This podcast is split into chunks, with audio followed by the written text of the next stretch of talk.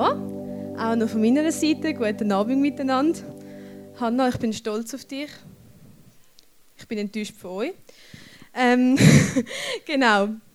Und zwar, hey, wir haben ja letztes Mal vom Roman hören und für die, die nicht mehr wissen oder nicht wissen, wer der Roman ist, ist der Leiter der My Church und wir haben letzte Woche die Ehre gehabt, um ihm zuzuhören. Und er hat so ein bisschen den Einstieg gemacht von dieser Predigtserie «Das Leben von Jesus». Und er hat den Einstieg gemacht mit dem Leben, wo war und mit dem, was passiert ist, bevor Jesus auf die Erde kam und von seiner Geburt. Und ja, ich darf das jetzt weiterführen und darf euch jetzt heute erzählen, was, ja, was passiert ist, wo Jesus erwachsen war. Und für das ich habe leider den roten Faden vom Roman nicht mehr gefunden, darum tue ich jetzt Weihnachten vorziehen und ihr dürft das als roten Faden nehmen. Genau. Und das ist ja mal ein Anfang. Und wie es nicht, wie es nicht ganz so lange Faden ist, fangen wir wieder von vorne an. Und zwar ist Jesus mittlerweile etwa 32. Wir befinden uns etwa im Jahr 28 nach Christus. Und Jesus hat in dieser Zeit das erste Mal so richtig angefangen, an die Öffentlichkeit zu kommen. Das heißt, Jesus hat angefangen zu predigen, er hat angefangen von Gott zu erzählen, er hat angefangen sich auch zu zeigen und sich quasi zu outen als der Messias, als der Sohn von Gott, der auf die Welt geschickt worden ist, um ja, uns Menschen zu retten. Zu dieser Zeit hat er auch die ersten Wunder getan. Das sind Wunder, wo ja, Jesus Gelähmte geheilt hat. Er hat ihnen einfach die Hände aufgelegt. Er hat nur ein Wort gebraucht, um die Leute zu heilen. Er hat auch laut den Menschen damals, und was auch so war, gegen die Regeln verstoßen. Das heißt, er hat am Sabbat geheilt. Der Sabbat ist wirklich so ein Tag, wo heilig war. Also an diesem Tag haben wir nicht arbeiten es hat geheißen, kein Mensch und kein Tier der von dem Tag geschaffen. Und er hat am Sabbat geheilt. Und das ist etwas mega Grosses gewesen. Und das war etwas, gewesen, wo ja, auch mega prägend war, auch für die Menschen mal. Zu dieser Zeit hat sich Jesus auch seine ersten Jünger ausgesucht, also seine ersten, seine zwölf, die er ja am Schluss hatte, die ihn für die nächsten Jahre begleiten dürfen.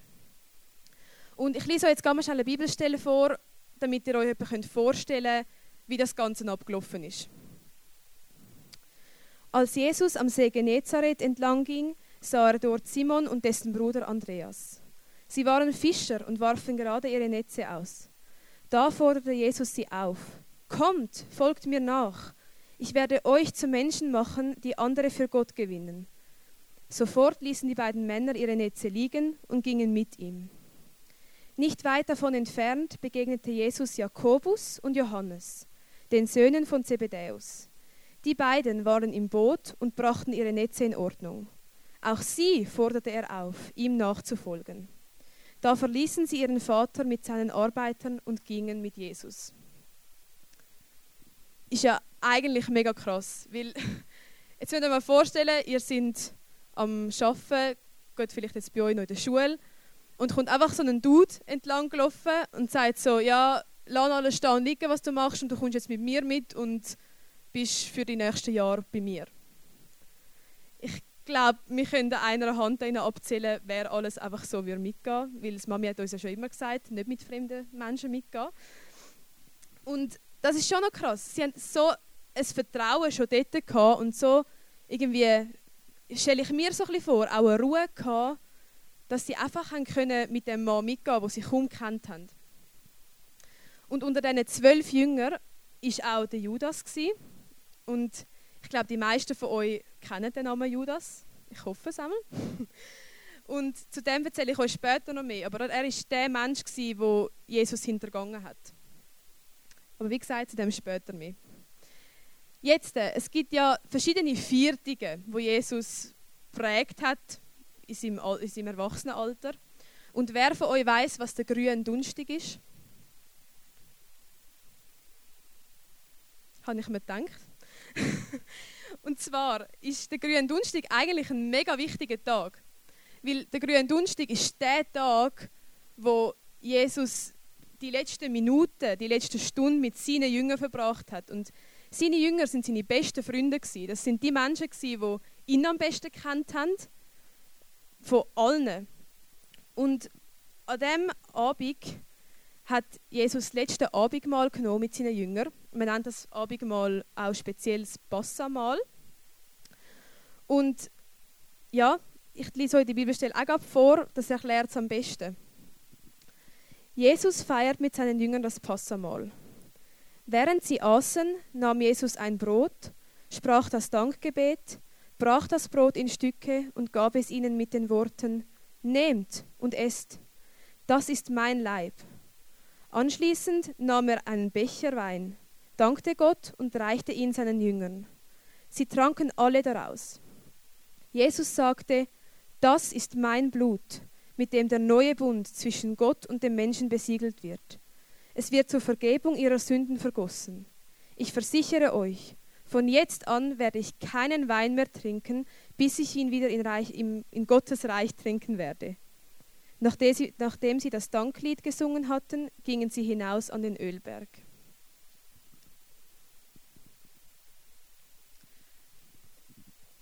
Jesus hat an dem Abend gesagt, dass er wird gehen und dass er nicht mehr wird essen und trinken, bevor er nicht mehr bei seinem Vater ist.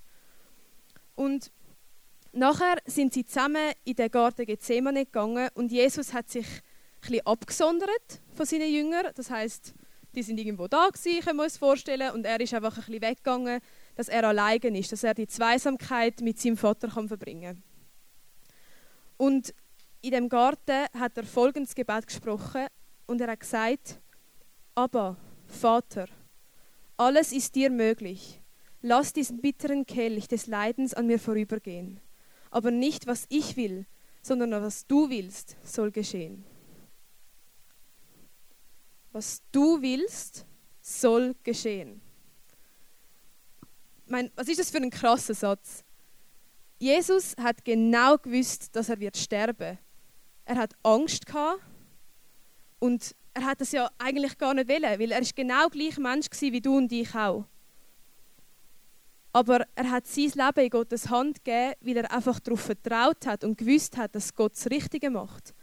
Und weil er darauf vertraut hat, dass Gott alles in der Hand hat und dass er nur das macht, was in der Schrift gestanden ist, was er hat müssen zu Ende bringen.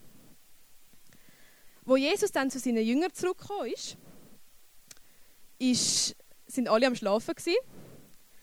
Und Jesus hat dann zu ihnen gesagt, hey, bleibt wach und betet mit mir. Das sind die letzten Minuten, die wir zusammen haben. Und er ist nochmal gegangen, hat nochmal Zeit mit seinem Vater verbracht. Und als er zurückgekommen ist beim zweiten Mal, haben sie wieder geschlafen. Und er hat wieder gesagt, bleibt wach und betet mit mir. Als er beim dritten Mal zurückgekommen ist, hat Jesus zu seinen Jüngern gesagt, dass sein Verräter schon da ist. Dass es jetzt spät ist, um noch mit ihm zu beten. Und wie gesagt, jetzt das Wort Verräter, das haben wir ja vorher schon mal gebraucht, für die, die schlaue Füchse sind und zugelassen haben. Und zwar ist der Judas da gewesen. Und der Judas hat ein Abkommen mit den Römern gehabt. Und zwar ist das folgendes dass sie ihm Geld geben, dass er Jesus verratet. Und jetzt stellt euch das mal vor. Jemand gibt euch Geld, um euren besten Freund oder eure beste Freundin verraten. Und das ist nicht nur ein Verraten, sie hat den Stift geklaut, sondern es ist ein Verraten, das, das zum Todesurteil führt am Schluss. Der Judas ist also direkt auf Jesus zugegangen und das Zeichen, das er abgemacht hat mit den Römern, ist, dass er die Person, die sie festnehmen müssen, auf die Backen küsst. Er ist auf Jesus zugegangen, hat ihn angesprochen, hat ihn auf die Backen geküsst und ein paar Sekunden später ist Jesus schon festgenommen worden. Jesus ist eigentlich behandelt worden wie ein Schwerverbrecher. als könnte er, als wäre er ein, ein Mörder oder als wäre er ja, einer der schlimmsten Menschen auf der ganzen Welt. Aber Jesus hat sich nicht gewehrt. Weil er hat gewusst, was Gott in der Heiligen Schrift geschrieben hat, ist das, was muss passieren. Und er hat sich quasi ergeben, obwohl er ja zu nichts schuldig war. Das war der grüne Donnerstag. Jetzt äh, kommt der Karfreitag, das ist dort, wo wir alle frei haben. Das ist ein, auch ein cooler Tag. Aber eigentlich ist es nicht so ein lässiger Tag. Du kannst mal weitergeben. Das ist schon ein Schritt weiter. Und zwar am Karfreitag ist Jesus gekreuzigt worden. Jesus ist von den Römern geschlagen worden, verspottet worden. Er ist demütigt worden bis aufs Gröbste, aber er hat sich immer noch nicht gewehrt. Jesus ist dann zum Pilatus gebracht worden. Für die, die nicht wissen, wer das ist, der Pilatus ist sozusagen der Statthalter und der hat mega wichtige Entscheidungen treffen. Also der hat eben Entscheidungen treffen, wer muss ins Gefängnis, wer kommt Todesstrafe über und ja einfach so Entscheidungen, wo, wo für das Volk wichtig sind. Und er ist dann Pilatus gebracht worden. Und das Volk hat an Pilatus gesagt, dass der Mann Gotteslästerung betreibt und dass er, das Volk, dass er dem Volk falsche Sachen erzählt, was ja gar nicht stimmt. Und dass das Volk einfach aufhetzen gegen Gott und gegen all, ihres, gegen all das, was sie glauben. Der Pilatus hat Jesus eigentlich freigeben weil er gewusst hat, dass der Mann unschuldig ist. Er hat keinen Beweis gefunden, dass der Mann irgendetwas gemacht hätte, das ihn könnte verurteilen Am Schluss ist es dazu gekommen, dass er den Barabbas freigelassen hat. Und der Barabbas war ein Mörder. Das war ein Mann, der Menschen umgebracht hat, der schuldig im Gefängnis gesessen ist. Und am Schluss ist dazu gekommen, dass das Volk sich dazu entschieden hat, einen Mörder freizulassen und Jesus Todesstrafe zu geben. Jesus hat sich immer noch nicht gewehrt. Er hat immer wieder gesagt, dass er der Sohn von Gott ist und dass er der ist, der uns alle wird retten. Aber eben, keiner hat ihm geglaubt. Dann hat Pilatus Jesus schuldig gesprochen und wie wir es alle kennen, dann hat jemand für Jesus das Kreuz auf den Hügel tragen. Er hat die Dornenkronen bekommen, was ja nur schon mal mega weh tut. Und dann ist Jesus ans Kreuz genagelt worden. Und auch dort, am Kreuz, sogar wo Jesus am Kreuz gehangen ist und gelitten hat, wie wir uns es gar nicht vorstellen können, haben die Leute ihn immer noch verspottet, haben ihn beleidigt haben ihn demütigt und sie haben sogar um seine Kleider gespielt. Sie haben darum gespielt, wer welches Kleidungsstück von ihm bekommen darf, einfach als Demütigung.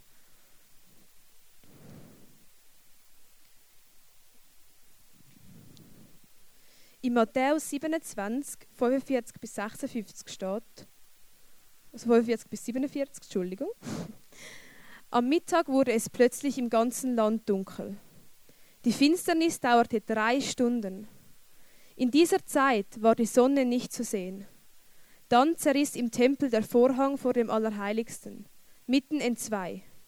Und Jesus rief laut, Vater, in deine Hände lege ich meinen Geist. Mit diesen Worten starb er. Der römische Hauptmann, der die Hinrichtung beaufsichtigt hatte, lobte Gott und sagte, dieser Mann war wirklich unschuldig. Schon noch krass, nicht? Einer von diesen Männern, der mit am meisten dafür gekämpft hat, dass Jesus stirbt, dass ein unschuldiger Mann ans Kreuz geht, hat bis im Tod gemerkt, hey shit, ich habe fett Scheiße gebaut. Weil er hat gemerkt, dass Jesus unschuldig ist. Er hat gemerkt, dass Jesus die ganze Zeit die Wahrheit gesagt hat. Und jetzt kommen wir auch dazu, eine dreistündige Finsternis, wir uns das mal vorstellen. Bis im Tag, drei Stunden, scheint einfach die Sonne nicht mehr, es ist dunkel wie der Nacht und es gibt einfach kein Licht. Und durch das sehen wir auch, es ist nie zu spät, zum bekennen, dass, dass Gott und Jesus der Retter ist. Es ist nie zu spät, zum zu ihm umkehren. Sogar wo Jesus gestorben ist, haben es Leute gecheckt. Oder es vorher nie, nie hätten wollen checken. Aber jetzt kommen wir dazu, wieso hat Jesus ja eigentlich müssen sterben Weil im Alten Testament ist es ein bisschen, ja, steht eigentlich, dass es hohe Priester gegeben hat. Und da kommen wir zu dem Vorhang, der verrissen ist. Der hohe Priester hat einmal im Jahr, also ein Tag von 365, hat er dürfen in Tempel ins Allerheiligste und hat quasi zu Gott können. Einmal im Jahr. Und wir dürfen das jeden Tag. Wir dürfen jeden Tag zu Gott gehen. Jede Minute, jede Sekunde dürfen wir zu Gott gehen. Und dürfen ihm unsere Anliegen sagen, dürfen ihn anflehen, dürfen mit ihm streiten. Und darum ist Jesus gestorben. Dass wir jeden Tag, egal wo wir sind, dürfen zu Gott kommen und mit ihm schwätzen. Und dann kommen wir zum letzten Viertag eigentlich, und das ist Ostern. Und wer von euch weiß, was Ostern ist? Schon ein bisschen mehr, das ist doch schon mal gut. Und zwar Ostern ist der dritte Todestag von Jesus. Und das ist eigentlich ganz einfach. Dort haben die Frauen den Leichnam von Jesus einsalben, sind ans Grab gekommen. Und was ist passiert? Der Stein ist weg, Jesus ist weg, die Krise ist ausgebrochen. Und dann sind Engel erschienen und die haben gesagt, warum sucht ihr den Lebenden bei den Toten? fragten die Männer. Er ist nicht mehr hier, er ist auferstanden. Denkt doch daran, was euch damals in Galiläa gesagt hat. Der Menschensohn muss den gottlosen Menschen ausgeliefert werden. Sie werden ihn kreuzigen, aber am dritten Tag wird er von den Toten auferstehen. Die Frauen sind zurückgerannt, haben das allen erzählt Niemand hat ihnen geglaubt, außer der Petrus, wo übrigens vorher der Simon war. er hat einen neuen Namen bekommen. Und er hat sich selber davon überzeugen Und wo zwei Jünger auf dem Weg nach Emmaus sind, ist Jesus ihnen wieder erschienen und sie haben es zuerst gar nicht geglaubt, weil sie haben gedacht, so, der ist ja tot und sie haben ihn gar nicht erkannt. Sie haben ihren besten Freund nicht mehr wiedererkannt. Und er ist ihnen erschienen als jemand ganz anders. Und ich lese euch jetzt ein bisschen einen längeren Vers vor, also ihr dürft da gerne mitlesen.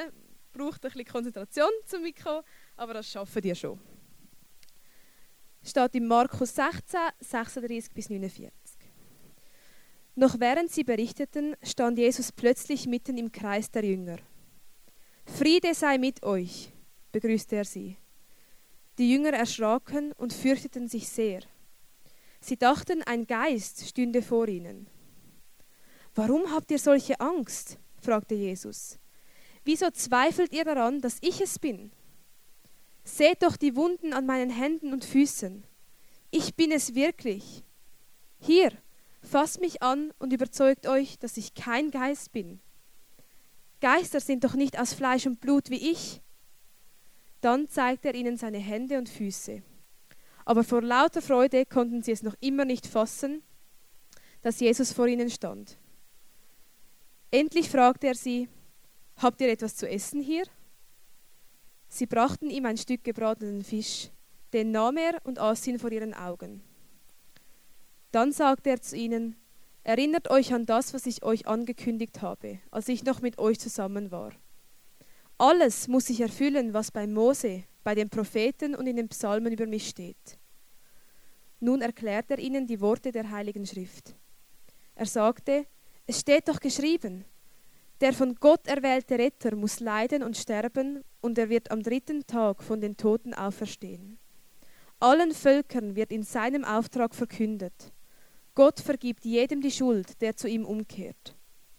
Das soll zuerst in Jerusalem geschehen. Ihr selbst habt miterlebt, dass Gottes Zusagen in Erfüllung gegangen sind. Ihr seid meine Zeugen.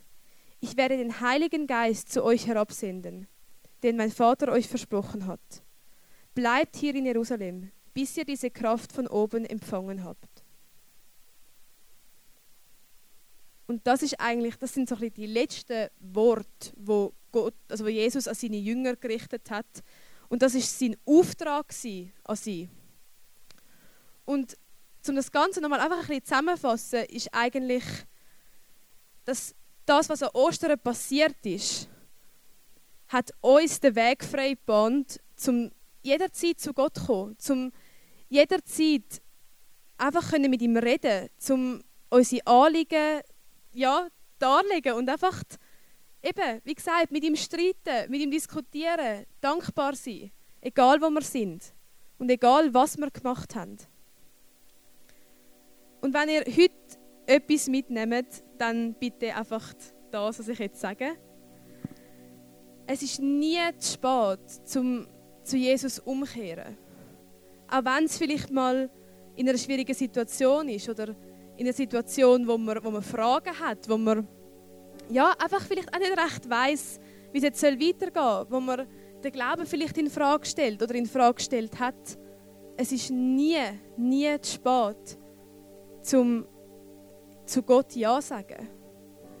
Gott hat dich und mich so fest geliebt, dass er seinen Sohn gegeben hat für uns. Sein Sohn ist gestorben für uns. Und wir können voll und ganz auf Gott vertrauen, dass er alles im Griff hat. Das wäre ein Weg für dich, für dich, für dich und für dich, für uns alle, auch für mich. Ein Weg parat hat, wo einzigartig ist wo auf uns zugeschnitten ist. Und ich wünsche mir mega, dass wir das Vertrauen entgegenbringen wie Jesus es machen konnte. Jesus hat Gott sein Leben anvertraut, obwohl er genau gewusst hat, was passiert. Vater, ich möchte dir Danke sagen. Ich möchte dir Danke sagen, dass du, ja, dass du so gütig bist zu uns. Dass du deinen eigenen Sohn gegeben hast, dass wir deine Liebe können empfangen dass wir, ja, dass wir dürfen zu dir kommen, egal was wir haben, egal unter welchen Umständen. Ich danke dir, dass du, ja, dass du jeden von uns kennst. Du kennst jede Seele da am besten von allen. Du weißt, was wir brauchen. Und ich danke dir, dass wir dürfen zu dir kommen und dass wir immer wieder zu dir dürfen umkehren, auch wenn wir dich in Frage gestellt haben, auch wenn wir Frage an dich haben, dass, dass du die uns beantworten willst, Vater. Und ich danke dir, dass du ein Gott bist, der Liebe kann zeigen wie kein anderer. Amen.